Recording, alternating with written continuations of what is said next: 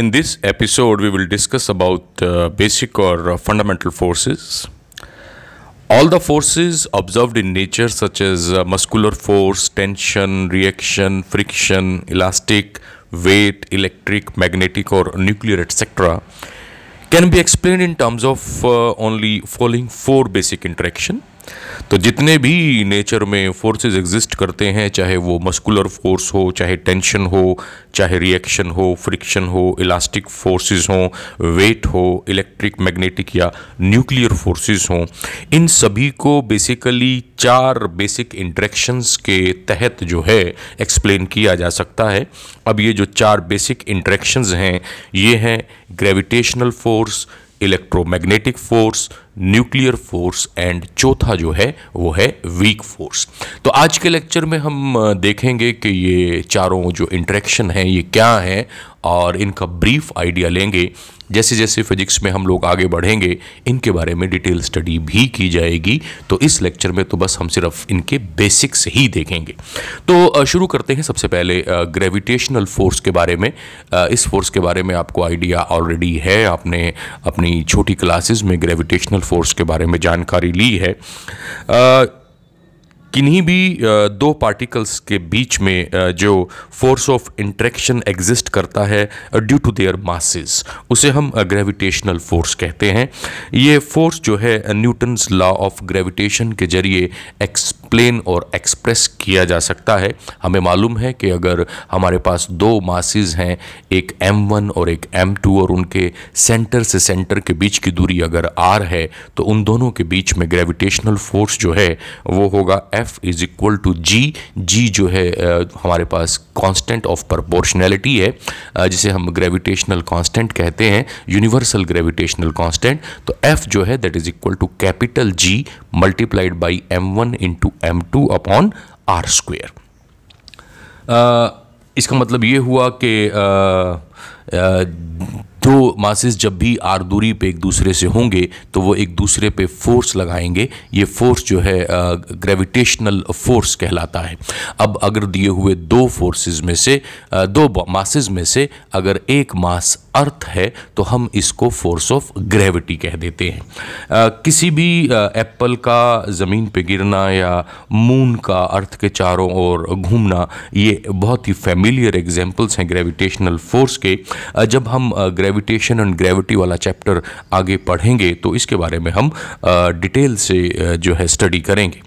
अभी फ़िलहाल हम सिर्फ़ इतना याद रख लेते हैं कि ये सबसे कमज़ोर फोर्स होता है। तो ग्रेविटेशनल फोर्स जो है सबसे वीकेस्ट फोर्स है और ये हमेशा और हमेशा अट्रैक्टिव नेचर का होता है। दूसरी बात, ये लॉन्ग रेंज फोर्स है क्योंकि दो पार्टिकल्स यूनिवर्स में चाहे कितनी भी दूरी पे क्यों ना हो, उनके बीच में ये एक्ट करता ही करता है। ये दो पार्टिकल के मीडियम के ऊपर डिपेंड नहीं करता है। It is independent of the nature of medium between the particles दो मासिस चाहे एयर में पड़े हों आर दूरी पे, चाहे पानी में पड़े हों आर दूरी पे, यानी पहले मीडियम एयर था, अब मीडियम वाटर हो गया। तो मीडियम चेंज करने से फोर्स ऑफ़ ग्रेविटेशन पर कोई भी प्रभाव नहीं पड़ेगा। तो पहली बात, ये वीकेस्ट फोर्स है नेचर के अंदर। ये हमेशा अट्रैक्टिव होता है। ये लॉन्ग रेंज फोर्स है और ये मीडियम की नेचर पर डिपेंड नहीं करता है।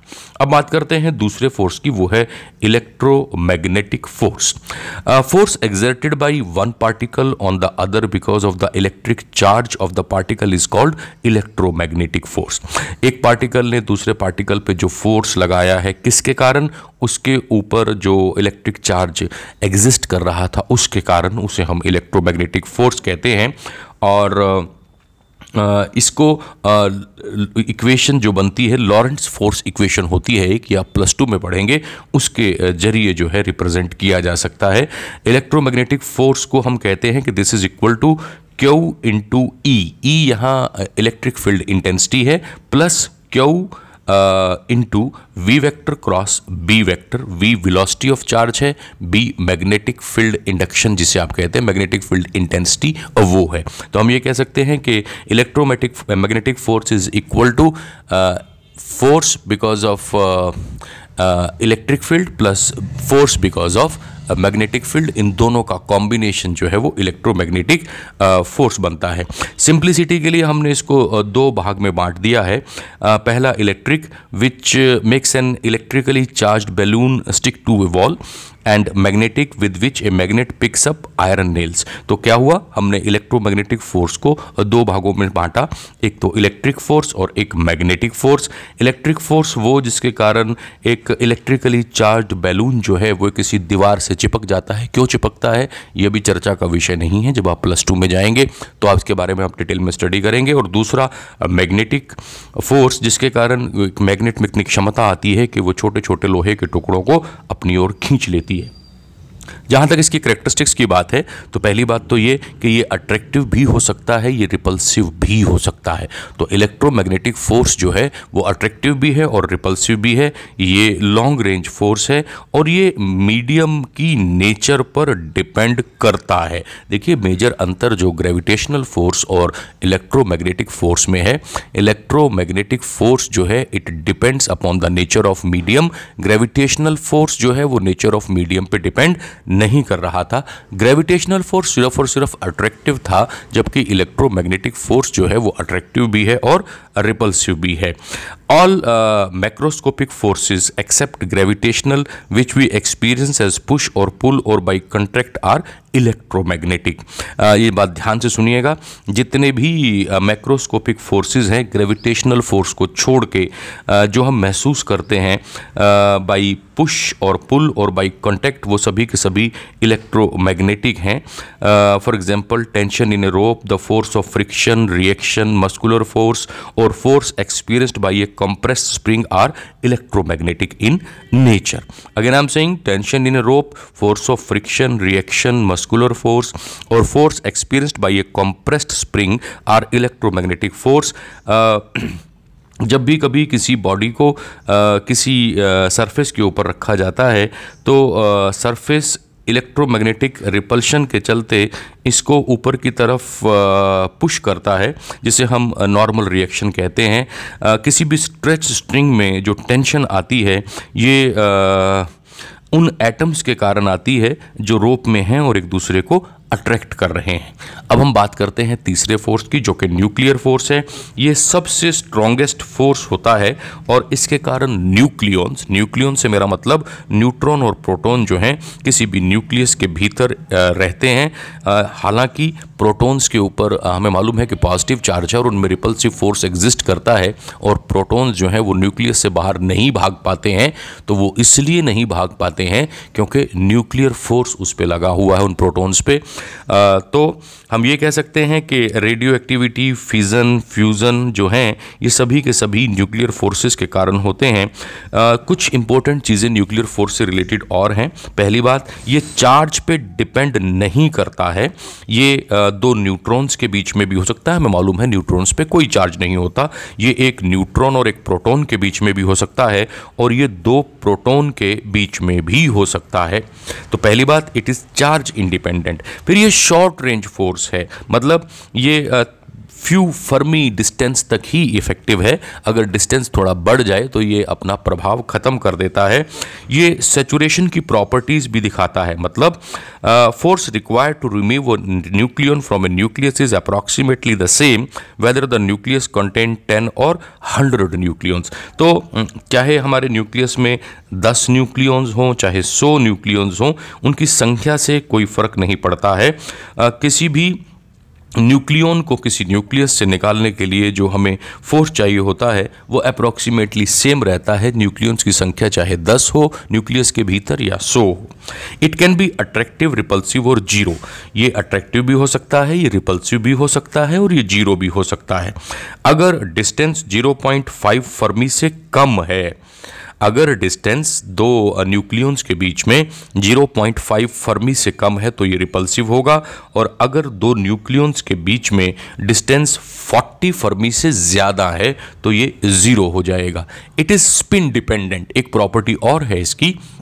कि ये स्पिन डिपेंडेंट होता है मतलब the force between two nucleons having parallel spin is stronger than the force between two nucleons having anti parallel spins तो अगर दो न्यूक्लियंस के स्पिन जो है वो एक दूसरे के पैरेलल है तो ये जो न्यूक्लियर फोर्स है ये स्ट्रॉन्गर होगा और अगर स्पिन जो है वो एंटी पैरेलल है तो ये फोर्स जो होगा ये इतना स्ट्रॉन्ग नहीं होगा। अब बात करते हैं चौथे फोर्स की। चौथा फोर्स है हमारा weak force It acts between any two elementary particles. Under its action, a neutron can change into a proton, emitting an electron and a particle called anti neutrino तो ये किन्हीं भी दो एलिमेंट्री पार्टिकल्स के बीच में एक्ट कर सकता है। इसके कारण एक न्यूट्रॉन जो है वो एक प्रोटॉन में कन्वर्ट हो जाता है। और कैसे कन्वर्ट होता है? न्यूट्रॉन में से एक इलेक्ट्रॉन और एक एंटी न्यूट्रिनो जिसे हम कहते हैं पार्टिकल वो बाहर निकल जाते हैं और जिसके चलते न्यूट्रॉन जो है वो प्रोटॉन में कन्वर्ट हो जाता है। ये जो प्रोसेस है जिसमें न्यूट्रॉन जो है वो कन्वर्ट हो जाता है प्रोटॉन में this process is called negative beta decay Never think that a neutron is composed of a proton and electron and an anti-neutrino. अब आप ऐसा मत सोचिएगा कि न्यूट्रॉन जो है वो प्रोटॉन इलेक्ट्रॉन और एंटी न्यूट्रिनो के मिलने से बना है तभी हम ये बाहर निकल सकते हैं, ऐसा नहीं है the force responsible for this change and many other radio decay reaction is different from gravitational electromagnetic और nuclear forces such forces are called weak forces the range of a weak force is very small small, in fact, much smaller than the size of a proton or a neutron तो ये पाया गया है कि अगर दो proton जो हैं, उनके बीच में डिस्टेंस अगर वन फर्मी का है, और उनके बीच में अगर न्यूक्लियर फोर्स वन यूनिट है तो इलेक्ट्रोमैग्नेटिक फोर्स उनके बीच में जो होगा, वो ten raise to power minus two के बराबर होगा। और वीक फोर्स जो है ten raise to power minus seven के बराबर होगा और ग्रेविटेशनल फोर्स जो है ten raise to power minus thirty eight के बराबर होगा। तो कहने की बात यह है कि सबसे स्ट्रॉन्गेस्ट फोर्स जो है वो न्यूक्लियर फोर्स है, उसके बाद इलेक्ट्रोमैग्नेटिक फोर्स आता है, फिर वीक फोर्स आता है और फिर सबसे कमज़ोर जो है वो ग्रेविटेशनल फोर्स आता है। जहाँ तक बात आती है जो फिजिक्स के एक्सपर्ट्स हैं, वो काफ़ी समय तक सोचते रहे कि all these fundamental forces are different aspect of a single super force कि ये सभी के सभी एक सिंगल सुपर फोर्स से ही आ, सारे फोर्सेस बाहर निकले हैं। आइंस्टाइन ने अपनी ज़िंदगी का काफ़ी लंबा हिस्सा आ, ये आ, सिद्ध करने में लगा दिया कि ये सारे फोर्सेस एक ही सोर्स से आए हैं लेकिन वो ये सिद्ध नहीं कर सका। लेकिन 1979 में ग्लेशो सलाम एंड अदर्स ने कुछ और साइंटिस्ट थे उन्होंने दिखाया कि वीक फोर्स और इलेक्ट्रोमैग्नेटिक फोर्स जो हैं वो सिंगल सोर्स से प्रोड्यूस हुए हैं और सिंगल सोर्स है इलेक्ट्रोवीक फोर्स अभी इस पर अभी और खोजें बाकी हैं।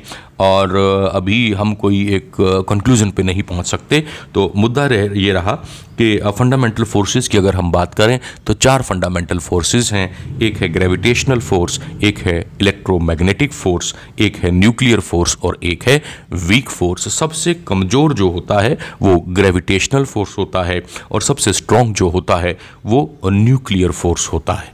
तो बिल्कुल बेसिक सी बातें हैं, इसमें कुछ भी नई चीज़ नहीं है।